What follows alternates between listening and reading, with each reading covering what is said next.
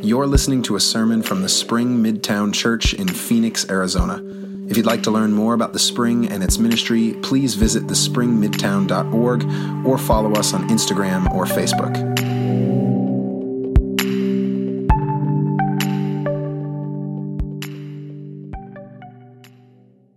So, 10 years ago, a friend of mine asked me and a group of other people to do something truly stupid an adult obstacle course race. Yeah, and this was before they were like the businesses they are now. This was when it was more like a big Facebook event you could pay money to, and then they would decide what obstacles there would be. And the, the event he was asking me to be a part of was known for being particularly tough. It's a 10 mile race, and as if that wasn't enough, you then occasionally have to swim through ice water and under chain link fence, which will make it difficult to come up for air. You have to jump from log to log. You have to climb over 30 foot tall obstacles. You have to crawl under barbed wire. And at the very end, just before the finish line, there's a mud pit with wires that dangle down with 10,000 volts of electricity just randomly coursing through them. And I kid you not, at one point, one person in the group remembers running at the pit and then just waking up on the ground, muddy and hearing screaming around him like he's in some kind of war. And then he gets up and tries to move, and then he just wakes up somewhere else. It was just like flashes of memory. And he tries to run and wakes up somewhere else, and eventually somehow makes it through. And after all of this, you should know that it was a huge ordeal, and that the friend who invited us did not participate. he had cancer. It was, it, was a, it was an excuse, but it was a significant one. And the truth is, our group who was going through it, honestly, was known for being weirdly non competitive because it was like every person we saw was our friend who was stuck with this crazy obstacle he couldn't get past. And so we were always sort of interested in inviting more people onto the team. People would get stuck by obstacles, and even though it's a race, we just they would get invited to be a part of the group until by the end of it, our group was quite a bit larger than it had started out. That reminds me of a group of people we're going to read about today in Mark chapter 2 who help a friend uh, get past a series of pretty ridiculous obstacles. So, Mark 2, if you want to follow along with me, we're going to be at verse 1. If you don't have a Bible, we would love to buy you a Bible. That's not just a thing that I say. Mark chapter 2, we're starting at verse 1. When he, Jesus, returned to Capernaum after some days, it was reported that he was at home. So many gathered around that there was no longer room for them, not even in front of the door. And he was speaking the word to them. Then some people came, bringing to him a paralyzed man, carried by four of them. And when they could not bring him to Jesus because of the crowd, they removed the roof above him. And after having dug through it, they let down the mat on which the paralytic lay. When Jesus saw their faith, he said to the paralytic, Son, your sins are forgiven. Now, some of the scribes were sitting there questioning in their hearts, Why does this fellow speak this way? It's blasphemy. Who can forgive sins but God alone? At once Jesus perceived in his spirit what they were discussing among themselves. And he said to them, Why do you raise such questions in your hearts? Which is easier to say to the paralytic, Your sins are forgiven, or to say, Stand up, take up your mat, and walk. But so that you may know that the Son of Man has authority on earth to forgive sins, he said to the paralytic, I say to you, Stand up, take your mat, and go to your home. And he stood up and immediately took the mat and went out before all of them. So they were all amazed and glorified God, saying, We have never seen anything like this. The word of the Lord. Thanks be to God. Blocked, stuck, paralyzed. There's a lot of that going around. People know how that feels. And it's particularly bad when you see a friend of yours or someone you dearly love who's in a situation where they are helpless, which makes you feel somehow even more helpless. People get stuck for all kinds of reasons. Right? There's too many choices. They're not sure which one to make. Or we get trapped by addictions. Or just in our past with guilt and shame and trauma and difficulty forgiving and letting go and, and anger. And sometimes it's the future where you have too many options or not enough options, and somehow that, that's just worse. Or you, you know that there are so many people counting on you and so many people whose opinions matter to you, and you can't make them all happy or with uncertainty or anger or doubt. We know what it feels like to be stuck, just paralyzed. And it's even worse when you're watching somebody you really care about. And the rumor that's going around in this story is that Jesus is somewhere nearby and he might be able to do something.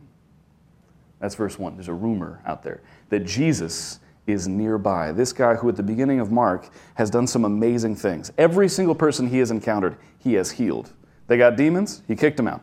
They're sick, he healed them. Mother in law's sick, heals her, she makes him dinner. It's amazing. Every single time Jesus encounters someone with a problem, he is healing them right and left. And there's a rumor going around that he's somewhere nearby. He's where is he? He's in the house. Where's the house? It's in Capernaum. Where's Capernaum? This is where Capernaum is. So my friend Bakanzi is going to pull up a map, and you should see kind of this bluish area. That's Galilee. There's a lot of that in the Bible. That's the Sea of Galilee which might help you understand what it is. Up toward the top of the Sea of Galilee, you see Capernaum and a lot of other cities just like right around it. And what tends to happen in the Gospels is that you see people who come from those little cities because they're not very far apart and they sort of all gather wherever it is that Jesus is. Like if you hear of a musician playing a really cool house show somewhere and you just you want to get there first, but somehow there are already people who are already there. There's some comedian who's playing some little club and nobody knew about it and you knew about it and you're there and you know that suddenly there's going to be this huge guy everyone's going to find out. Or there's a political candidate and everybody wants to hear about what's going Everybody just wants to be around Jesus. When he's talking, it's just it's an experience and everyone wants to know. And it's an important thing to realize that all of these cities that you hear about in the Bible are not very far apart from one another up in Galilee because we shouldn't assume that everybody in the story is from Capernaum. Thanks, buddy. You can blink that up. So everybody wants to see Jesus, but you should know that the houses we see in Capernaum from archaeological evidence are small, a few hundred square feet, maybe the size of this room, not big. Maybe multiple rooms in this room, not big.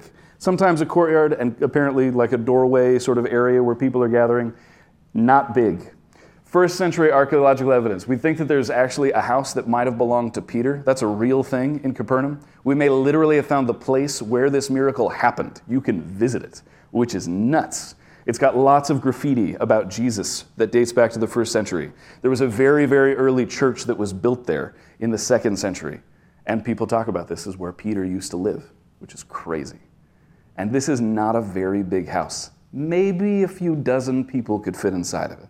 And pretty quickly, the house is full, and pretty quickly, the area outside the house is full, and pretty quickly, that area is full. The doorway, and then you can't even get near the doorway. There's just this sort of like you imagine a cone of people sort of all trying to see and look through this little window or this little doorway into a small house.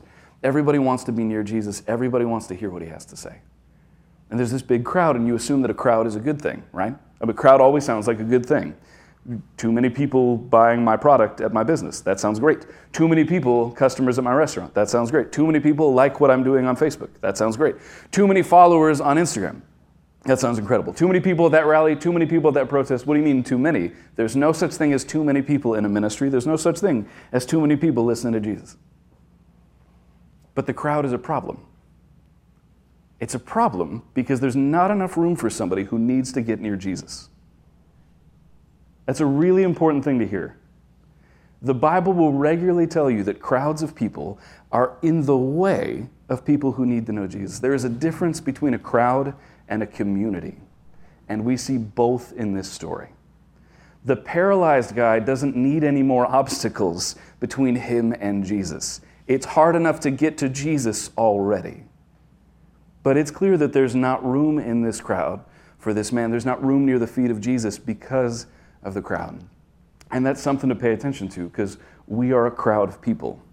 And the church in the United States of America very often is a bit of an obstacle to people who want to know about Jesus.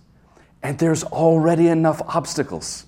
It's already hard enough to get close enough to Jesus. You're already dealing with enough things that paralyze you, that stop you in your tracks, that block you. You really don't need a group of people who say that they love Jesus getting in the way.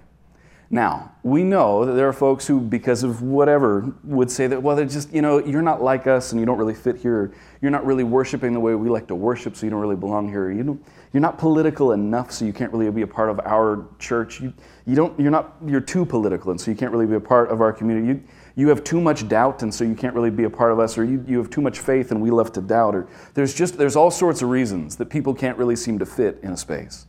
Race is one of them. Socioeconomic status is one of them. We know certainly there are places and times when people would show up to a church and go, you know what, this is kind of a blue collar crowd, and I'm sort of, I work in an office, I don't know if I fit. This is sort of an office crowd, and I'm kind of a, I work with my hands, I don't know if I fit.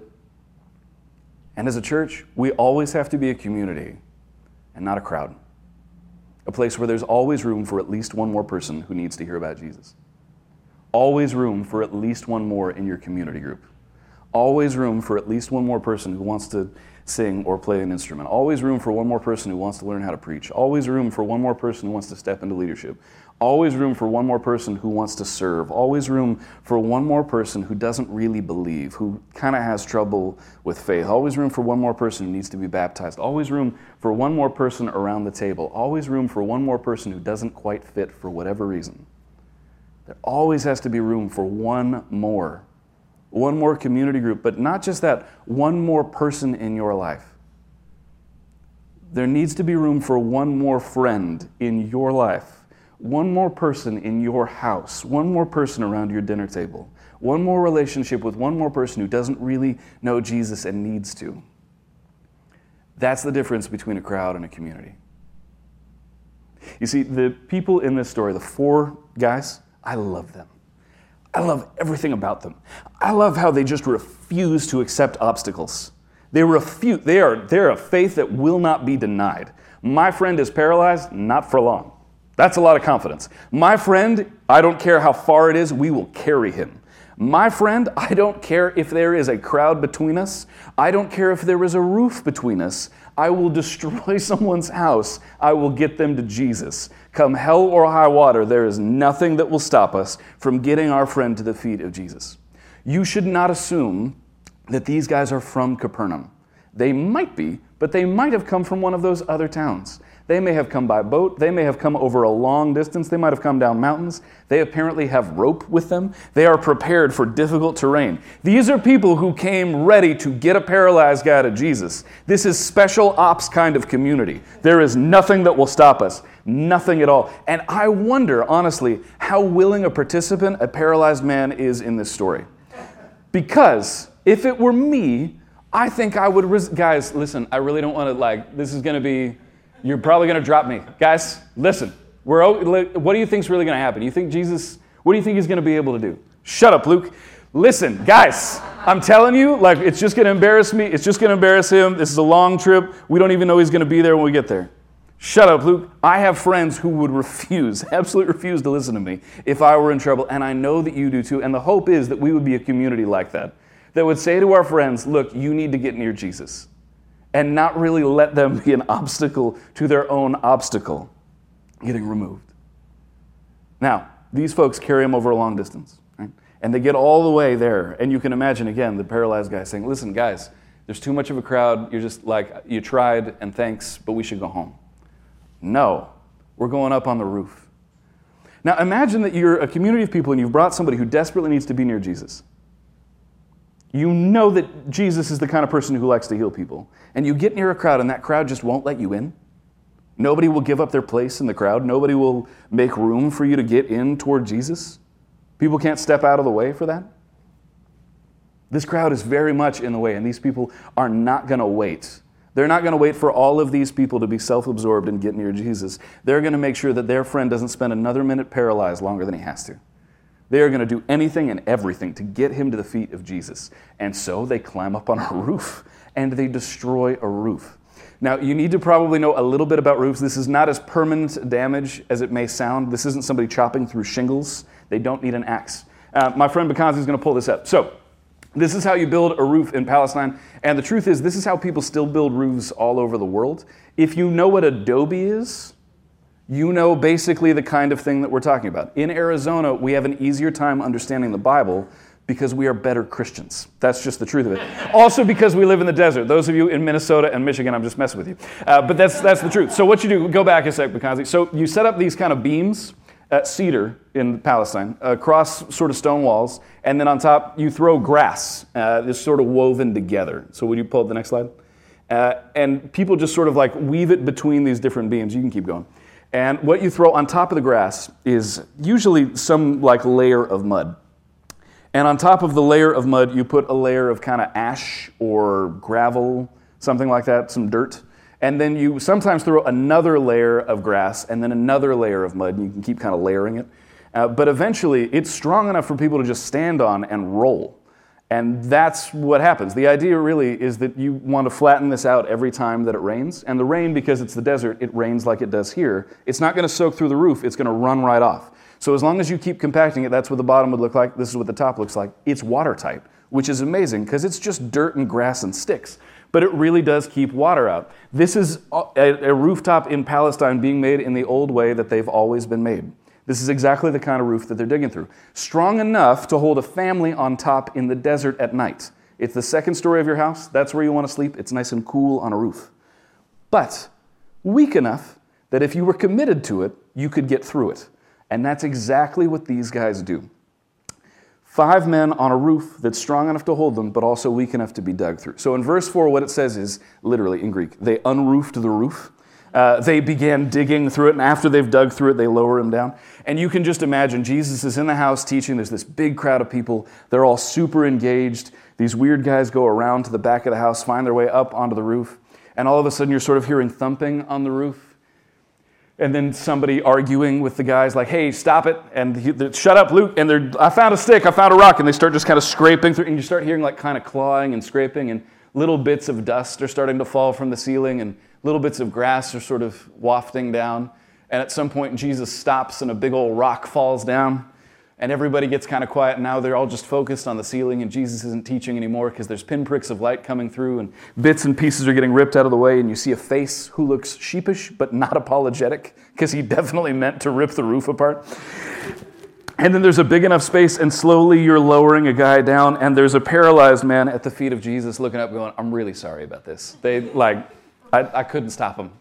And a crowd full of people looking expectantly, and Jesus looking up at their friends and down at this man, and he sees their faith, it says. And he springs into action. There's an incredible power in a community of people that will stop at nothing to bring their friends to the feet of Jesus.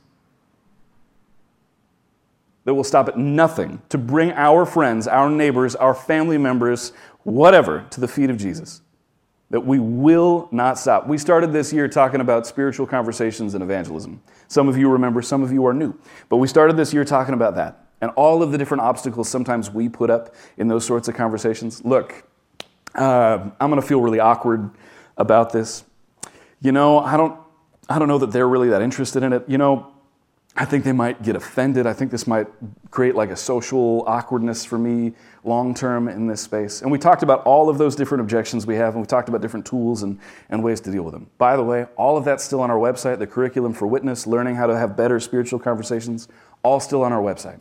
But the punchline of that was that each of us would start praying for three people every day. Three people every day for a year who do not know Jesus. If you do not know three people who do not know Jesus, you need room for one more person in your life. But three people every day. And I know that some of us have sticky notes by our beds and at our office and on our mirror, and you're literally praying for them every single day.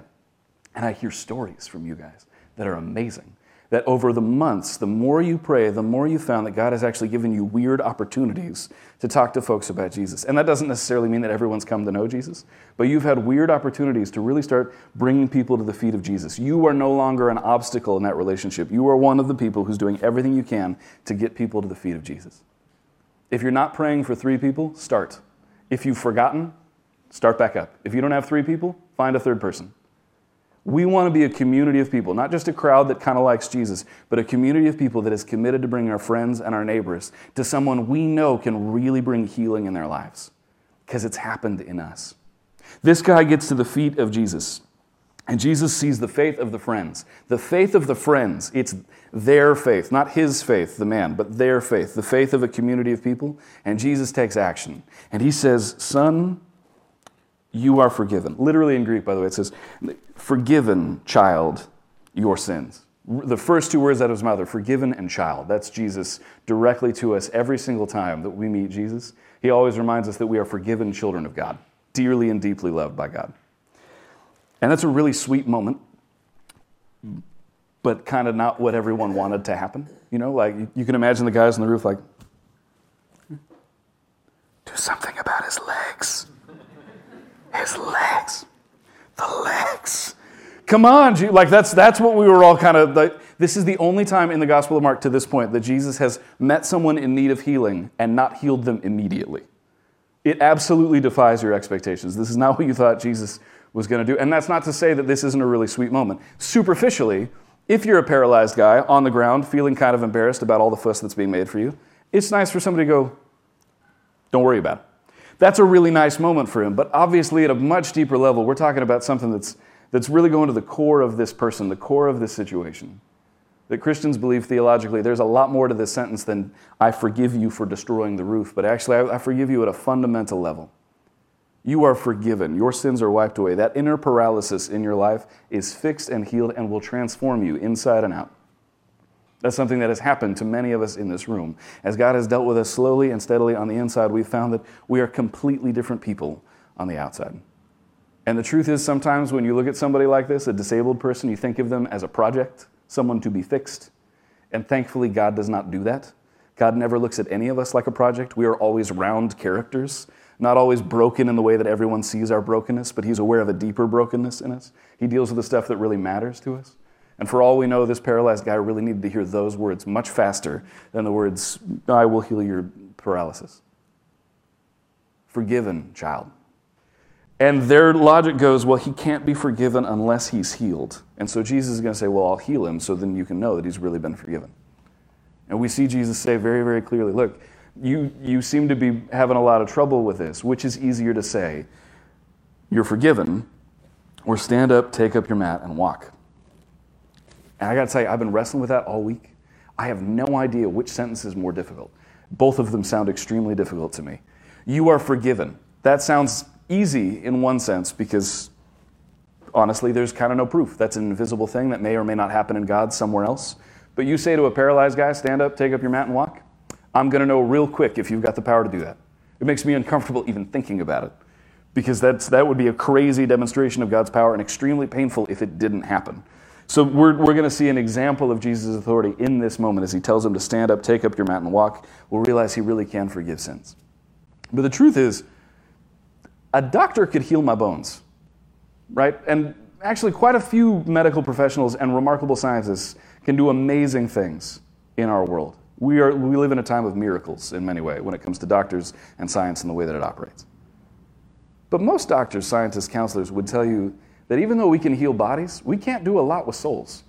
There is a kind of pain and brokenness that goes deep into a person that can affect their bodies in ways that we don't really understand, that we can't really do anything about. That's the stuff that only God can do. And so God manages to heal both things, both body and soul uh, bringing a person back together, and, we see healing and restoration happen, right? That, that God looks at this man and says, Well, just so that you'll understand that I have the authority to do these things, that I can do these things, stand up, take up your mat, and go home. And the guy stands up, takes up his mat, and he goes home. Immediate, right? Let there be light, there's light. Let there be no, non paralysis, and there's non paralysis. Let there be forgiveness, and there must be forgiveness. And this man goes home, and everybody is blown away blown away by what they see. The last line, all of a sudden, all of the people are united. The skeptics and the faithful, the fans, the critics, the four guys on the roof, everyone becomes a community saying, We've never seen anything like this before. We are all amazed at the power of God, at what God can do. There's this old Meister Eckhart line. He likes to say that um, that's how saints become saints, uh, not by turning away from the world in prayer, but by turning toward their neighbors prayerfully. That's how you can see God show off and show up, how you can see God really move in the world. When you're turning toward the world and go, God, I don't have enough to, I, I can't do anything about this, and I really need your help right now. I really need to love these people right now. I really need to see healing and, and restoration and wholeness and forgiveness. And that's when you see God move, and that's something that slowly and steadily God uses in our life to bring real transformation, to move us actually into being saints. Everyone's amazed and blown away at the power of God in Jesus Christ. And the four guys on the roof who always knew all along look, we can't heal you. All we can do is get you to Jesus. That's who you and I are called to be. A community of people that goes, look, we can't save anybody, but we can bring them to the Savior. I can't really heal anybody, but I can bring them to the healer. I can't forgive anybody, but I can bring them to the forgiver. And what we see in Jesus is someone who is really committed. to demonstrating to us just how much He loves us, just how much He's forgiven us, just what He's done in our lives.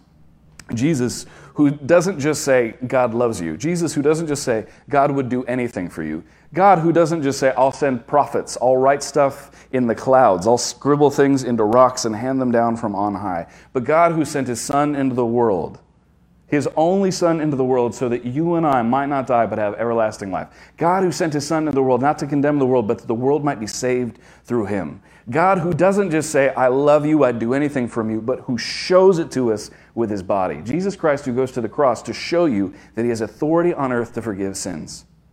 Jesus Christ, who rises from the dead to show you that this whole resurrection thing is not some metaphor, not some hypothetical, not some symbol about the possibility that, you know, people maybe are important to God, but the reality that you and I will live forever, the reality that death is not the end of our story. God has demonstrated this for us in Himself. And all of us are amazed, and you and I become a community gathered around that event that God has shown us just how much authority He has, just how much power He has in your life and in mine. And so we are people who go out into the world, who help folks that we know and dearly love to get unstuck, to get unparalyzed, because there's this rumor that we all believe, and it changed our lives. There's this rumor that we all believe that Jesus actually can do something if only we would get our friends to the feet of Jesus.